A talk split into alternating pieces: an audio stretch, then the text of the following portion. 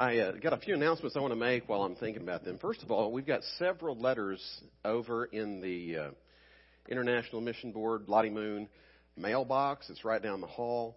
You may want to go ahead and collect those because whatever you don't collect today, the office takes them all. And if there's any gift cards or money in there, we divide it all up. So you want to make sure to go ahead and get those. Uh, also, uh, we we are going back to the regular schedule next week, just in case you're curious. All the children's, youth, Sunday school classes, traditional service over here, contemporary service over there. So just be mindful of that as well uh, for next week.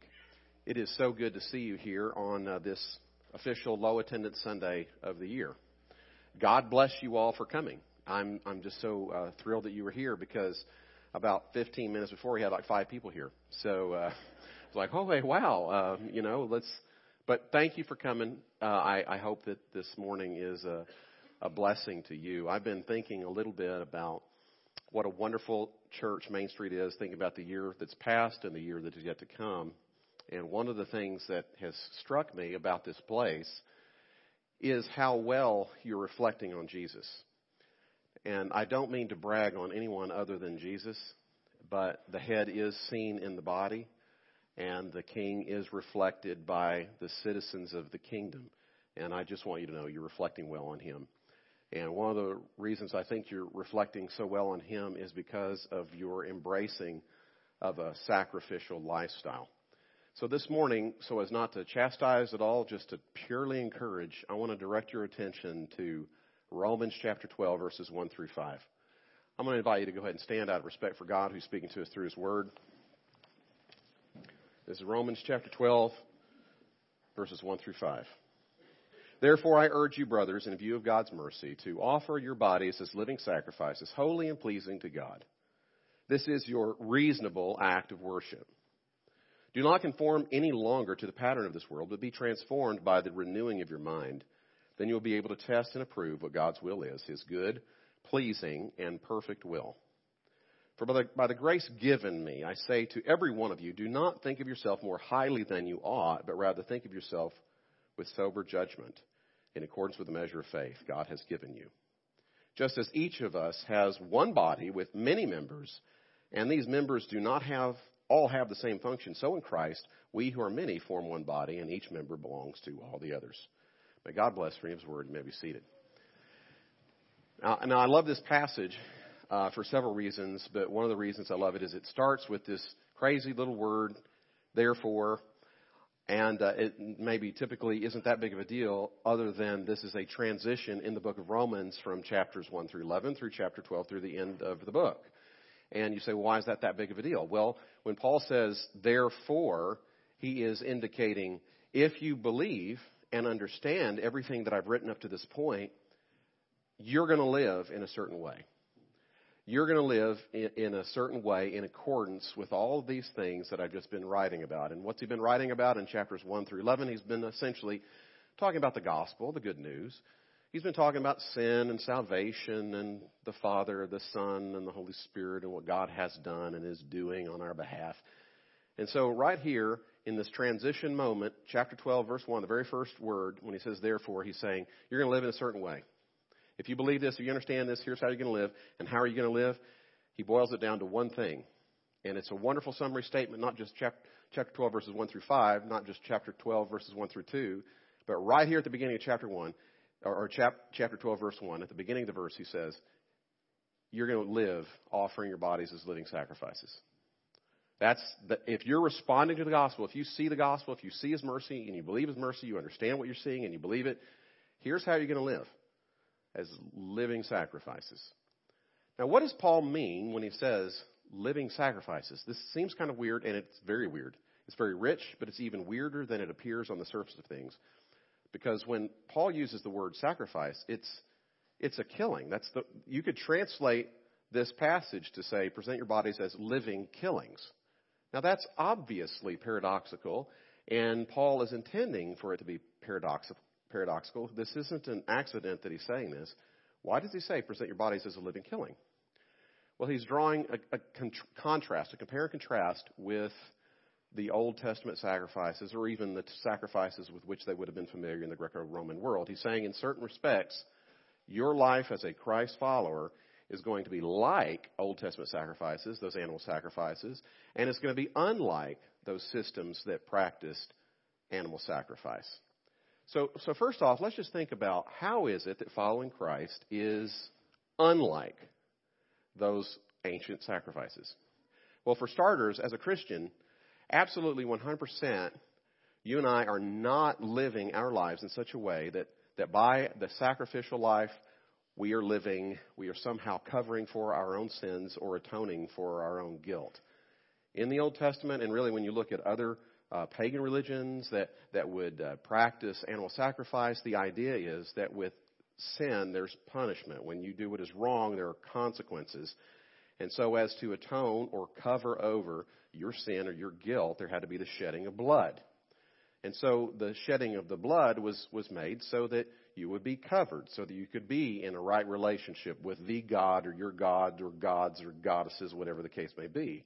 But for a Christian, 100%, you and I are not doing that. We are not offering our lives as somehow atoning sacrifices or covering for ourselves so that God can say, okay, now I forgive you because you're good enough.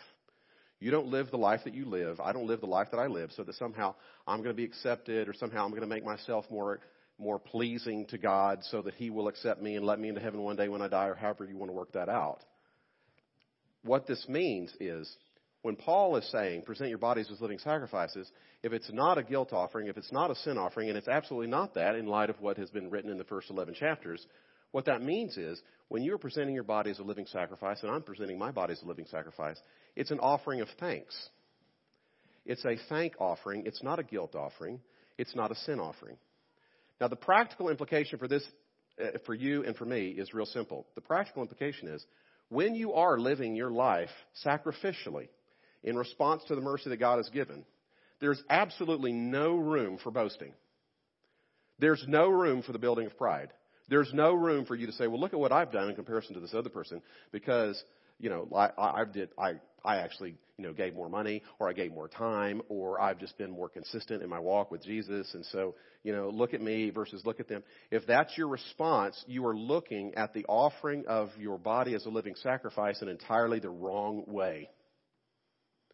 If you're comparing yourself to other people and you're, and you're having some pride because of this, you are not looking at the offering of your body as a, as a thank offering, but as a guilt offering or a sin offering.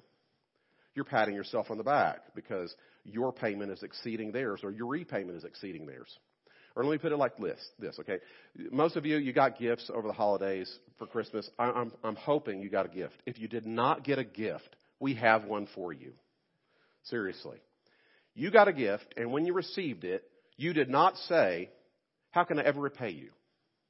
Or, How much did this cost? And then you whipped out your wallet and you gave him some cash or you wrote a check. Why did you not do that? Because it was a gift.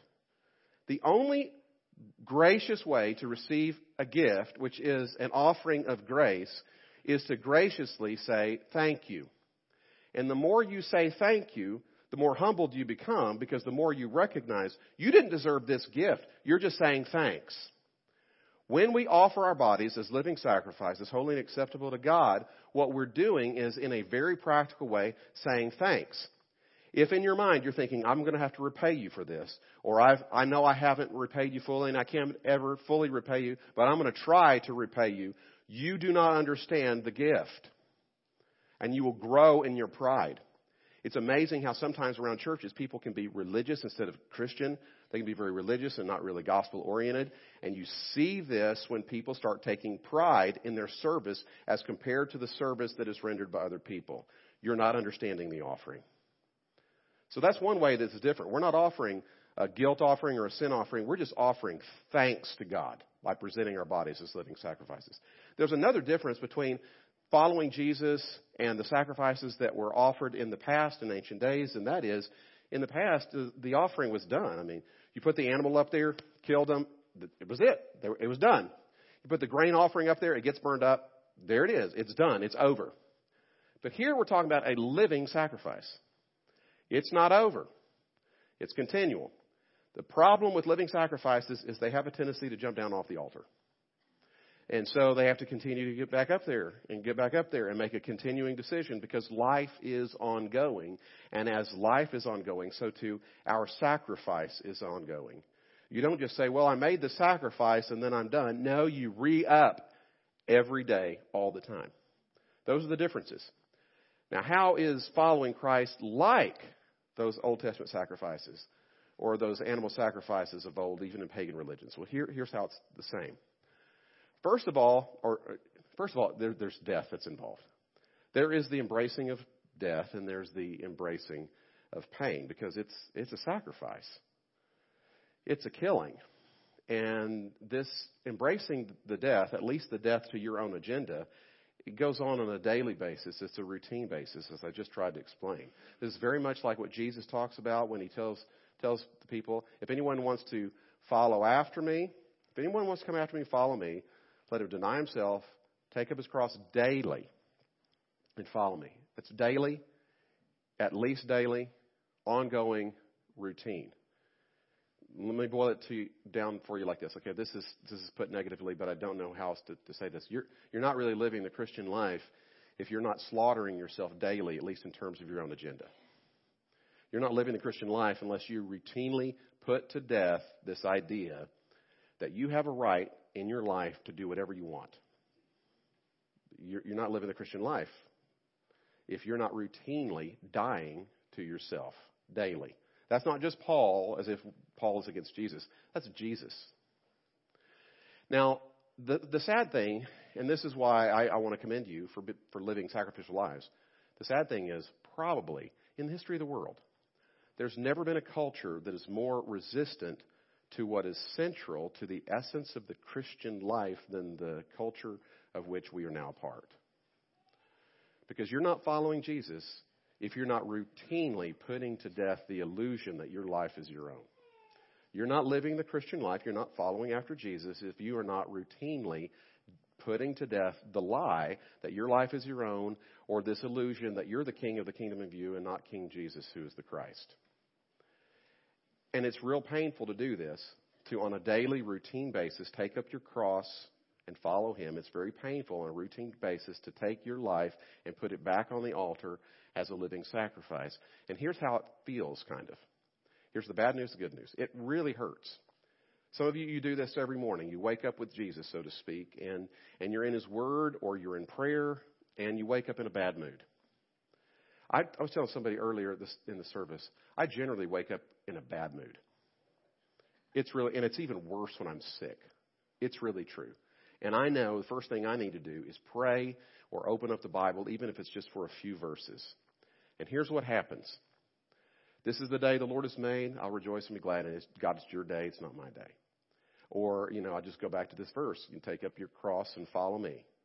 Okay, okay, my life's not my own. Or I read something in the Bible, or you read something in the Bible you don't necessarily like, or, or, it kind of rubs you a little bit wrong, or it's something that's kind of challenging to you. And in those moments, at in the morning, as you say to God, God, my life's not my own; it's yours. And and I know this is going to be very difficult for me, but my life is yours, and my agenda is not my own agenda; it's your agenda, and it's going to involve a death of sorts, and it kind of hurts. And it's crazy that way, putting yourself back on the altar every morning throughout the day, putting yourself on the altar. But here's what happens when you really do that. When you wake up and you've got that quiet time moment, or at the beginning of the year, which we're about there, you pray through some things and you go, okay, God, what in my life do I need to die to? Is it food? Is it selfishness? Is it blank, whatever down the list? Do I need to die to this? Do I need to die to that? And you make that decision, and then throughout the year, you die to that on a regular basis. Here's what happens at the end of the day, at the end of the month, at the end of the year. You look back on what seemed like a death to you, and you see that was life giving. You look back on that dying moment, and you go, wow, that was. That was an amazing moment of life. God wasn't asking me to be a destroyed sacrifice. He was asking me to be a living sacrifice. And I just emptied myself and I died in that moment. And guess what happened? God poured into me the life that He poured out on the cross, and it was fantastic. I was uh, I can't help but be struck by the testimony that that David gave. I don't know, was it just a week ago? I guess it was just a week ago about you know making a decision to go to the mission field, and then you have to re up, and then you have to re up again, and he's re upping again, and I can't tell you where he's going, or he'd have to kill me, and then he'd have to confess that. Uh, but here's the thing: you make that decision, and it feels like a dying moment, and you are giving up a lot. And then you look back over the last 13 years or 26 years, and you recognize whatever the next 10 years or the next 13 years hold, I'm going to look back over that and I'm going to look at that moment that felt like a death and I'm going to say, that was, that was life that was there. It does feel like a death, but you're not destroyed in the dying. Here's the other thing that's kind of interesting about the, the sacrifice God wants everything on the altar when Paul says, present your bodies as living sacrifices, holy and pleasing to God, what, what he's communicating is all of who you are needs to be on the altar. In Greco Roman thought, the body was the least important aspect of your being.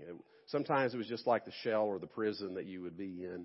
Paul's saying even that needs to be included, but I think what the Apostle Paul is actually communicating because of his Christian worldview is really your, your heart or your soul, your psyche has no expression except what's in your body. Everything about you that's public, everything that's about you that's social, everything that's about you that's physical needs to be on that altar. God wants all of your public and social life. But more than that, He wants your inner life too. Because what happens publicly is an expression of who you are privately. And Paul really spells this out very plainly in verses 3 and in verse 2. Let me just go ahead and read these real quickly. The Apostle Paul says this For by the grace given me, I say to every one of you, do not think of yourself more highly than you ought but rather think of yourself with sober judgment in accordance with the measure of faith God has given you. Excuse me. If, if, any of you are wondering, no, I did not take up smoking for the holidays. Uh, I've just uh, just got some allergies. What, what Paul is saying is, look, you're not going to think of yourself too highly, but you're not going to think of yourself too lowly if you have the gospel. You, it's going to affect your mind. You're going to have a right judgment about yourself. This is largely what he communicates also in verse 2. Do not conform any longer to the pattern of this world, but be transformed by the renewing of your mind. It means that you're going to be thinking out the implication of the gospel. You're going to be applying internally in terms of your attitudes and the way you think and your disposition. You're going to take Romans chapters 1 through 11, everything I just written, and, and it's going to transform your thinking. What Paul's communicating is everything about you what's going on privately, what's going on publicly, what's going on inside, what's going on outside. Everything about you is going to be placed on the altar as a living sacrifice.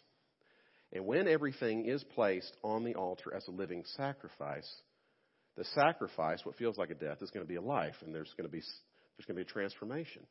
It's going to be like resurrection. You think about this. A living sacrifice, how do I sacrifice myself? Well, what, what you do is you put yourself in a position every day or every year to experience in your life resurrection. But that doesn't happen if all of you is not on the altar. If all of who you are is not all on the altar, then he doesn't have all of you at all.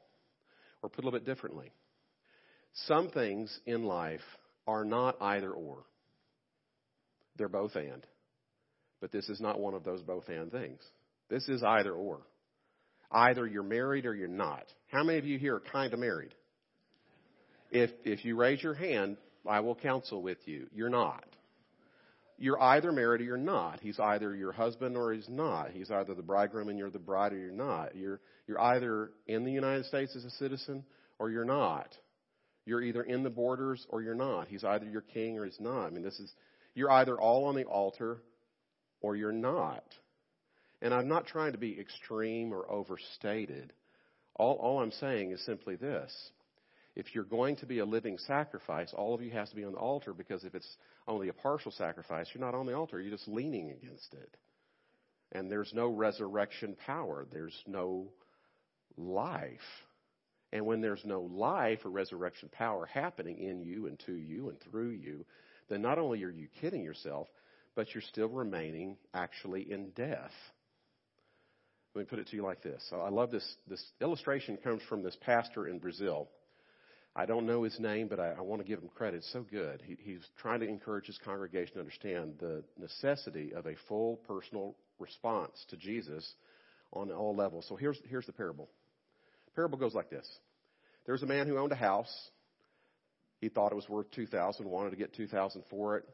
But he had a, a neighbor who wanted to buy the house, but the neighbor was poor. He could only afford a thousand. So the original owner of the house agreed to sell the house for half price for only a thousand dollars, with one exception. He would sell the whole house, but keep one nail in the house.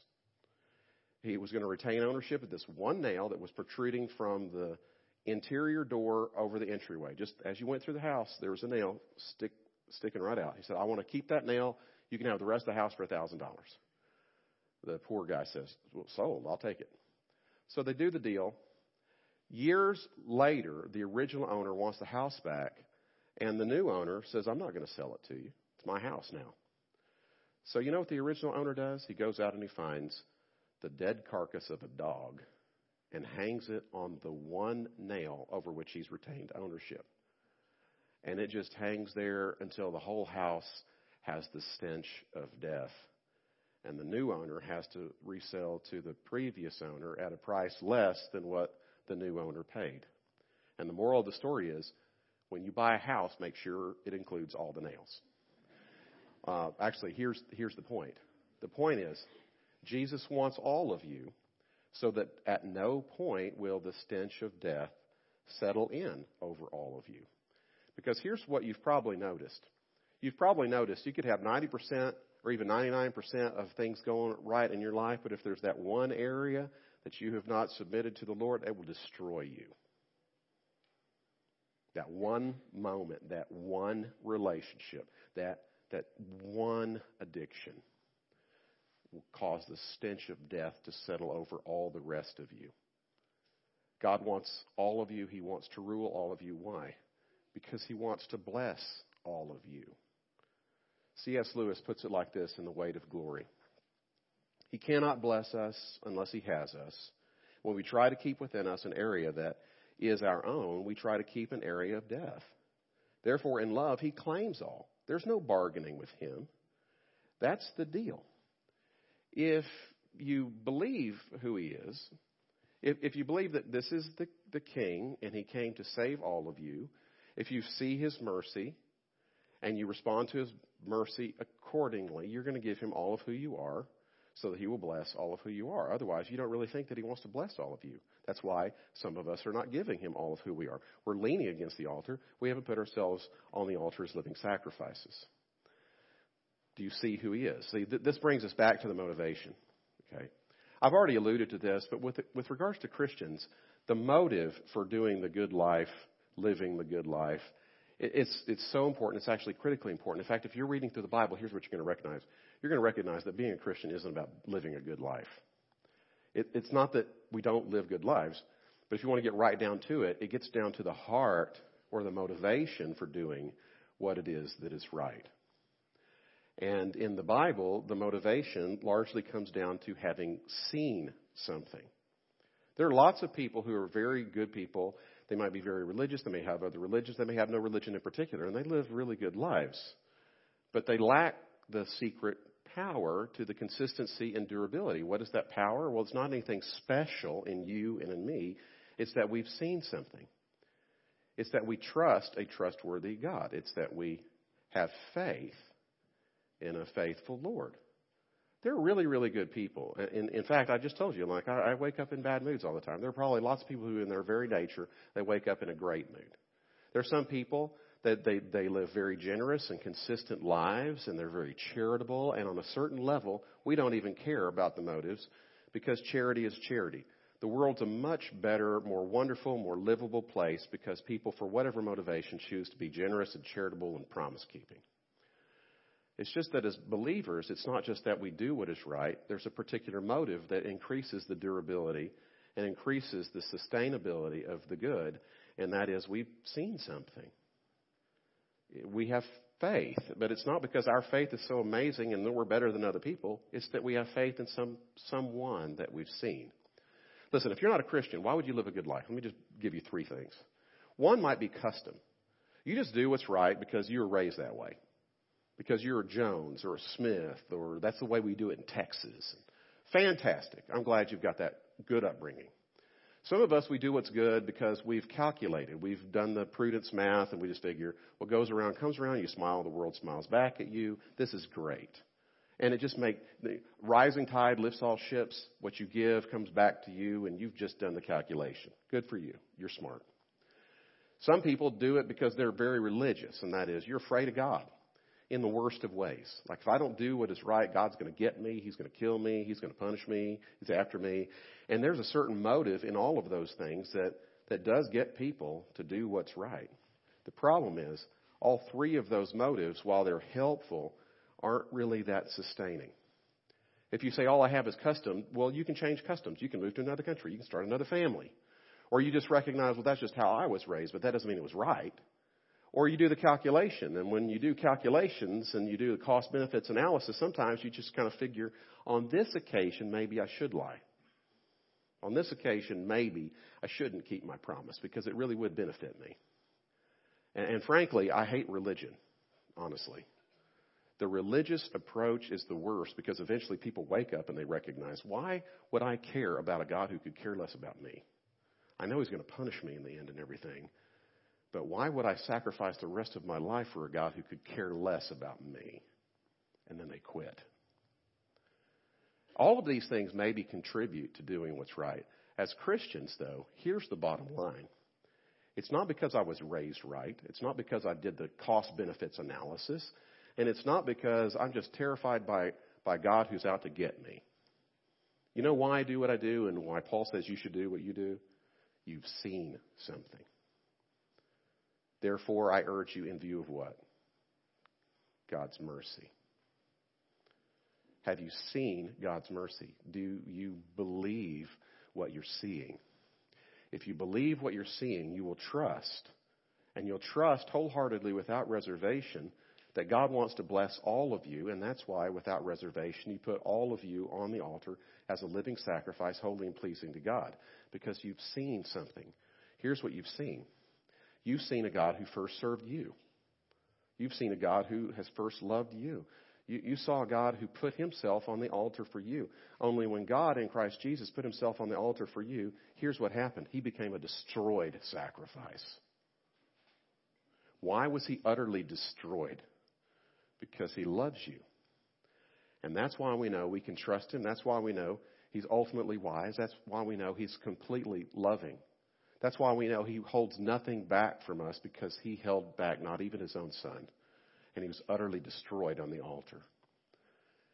And in response to that, it's only reasonable that we would offer our bodies as living sacrifices, holy and acceptable to God. This is why the, the King James, by the way, is the best translation of the word. Logikos, some translations, they do it like spiritual act of worship or whatever. The word means logical. Logikos, logical, reasonable. The only reasonable response you can have to an almighty God who put himself on the altar and emptied himself for your benefit is to put yourself on the altar in response. God, who is everything, puts himself on the altar for us and falls into nothingness. We who are nothing in comparison to the God who is everything put ourselves on the altar and we fall into the everything that was his life. If you see his mercy and you believe in his mercy, Paul is exactly right you will offer your bodies as living sacrifices, holy and acceptable to Him. You will spend the rest of your life in utter obedience, in thanksgiving for the life that He has given.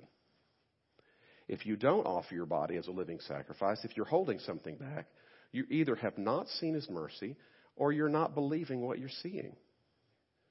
But it's entirely reasonable. In other words, if you see His mercy and you believe in His mercy, then to not respond in an entire lifelong gratitude is not only immoral, because look at the incredible gift he's given and then to reject it, that just seems immoral. It's not just immoral, it's dumb.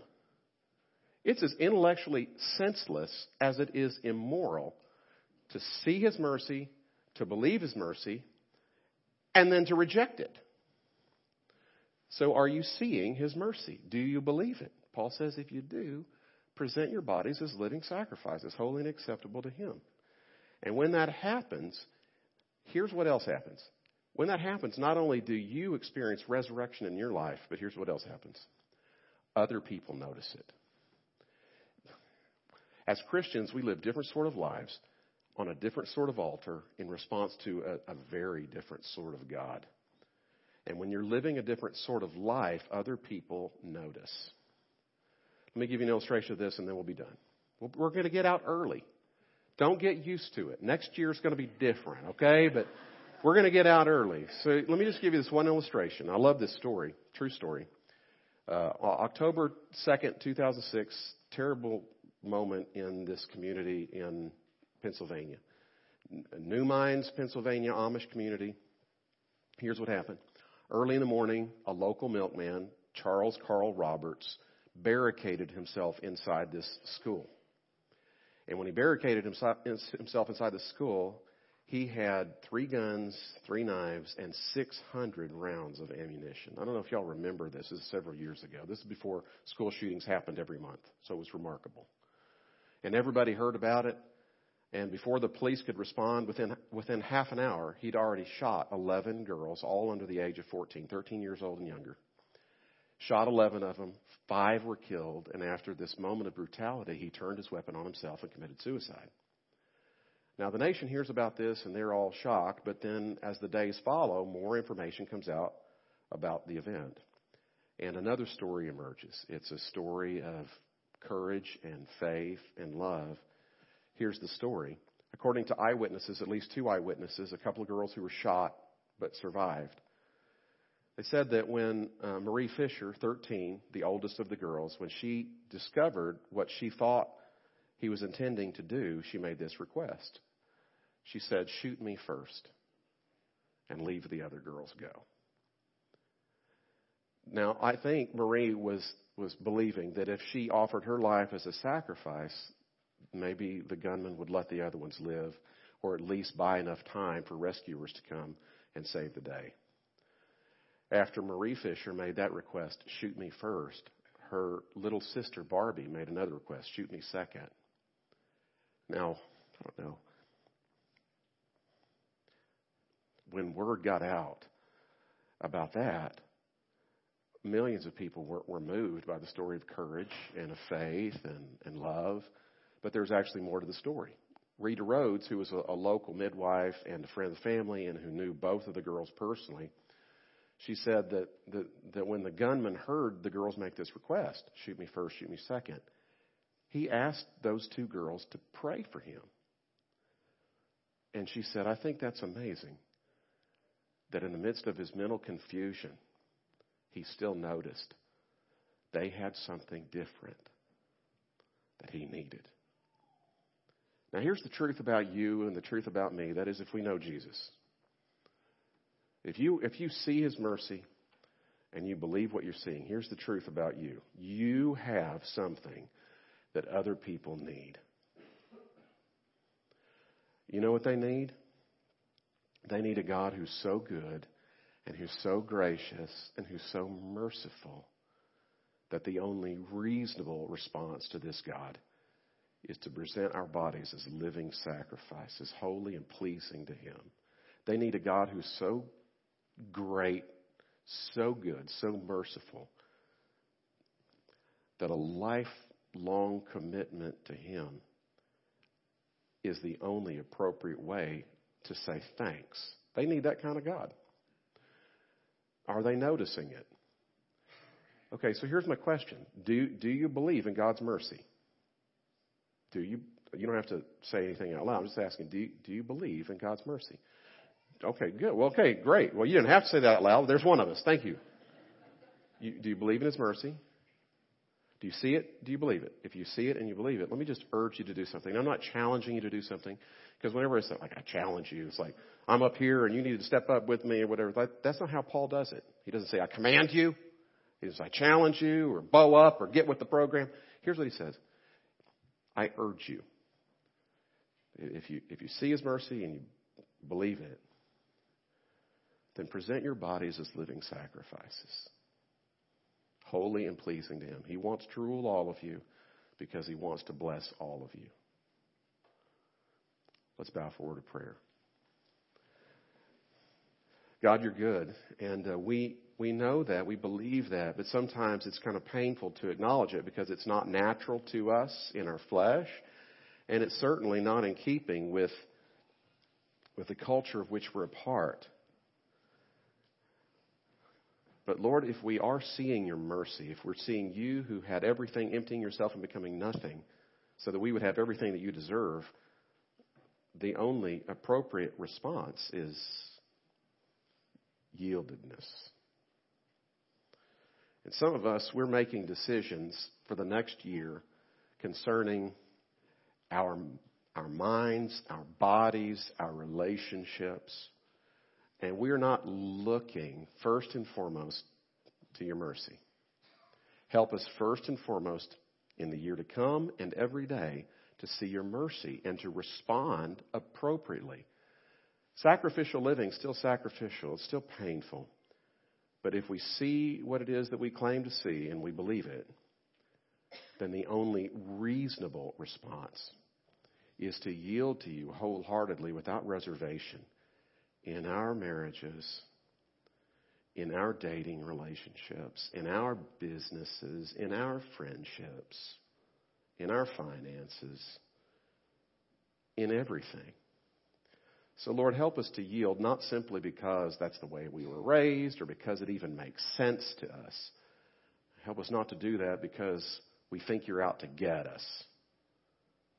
Lord, we just pray that in the year to come, the cross of Jesus Christ and all the beautiful implications of it will sink down deep into our hearts, that our lives would be transformed, and that others around us would be transformed as well. Lord, I thank you for this church body and the many people here who live those sacrificial lives. Father, may they be encouraged.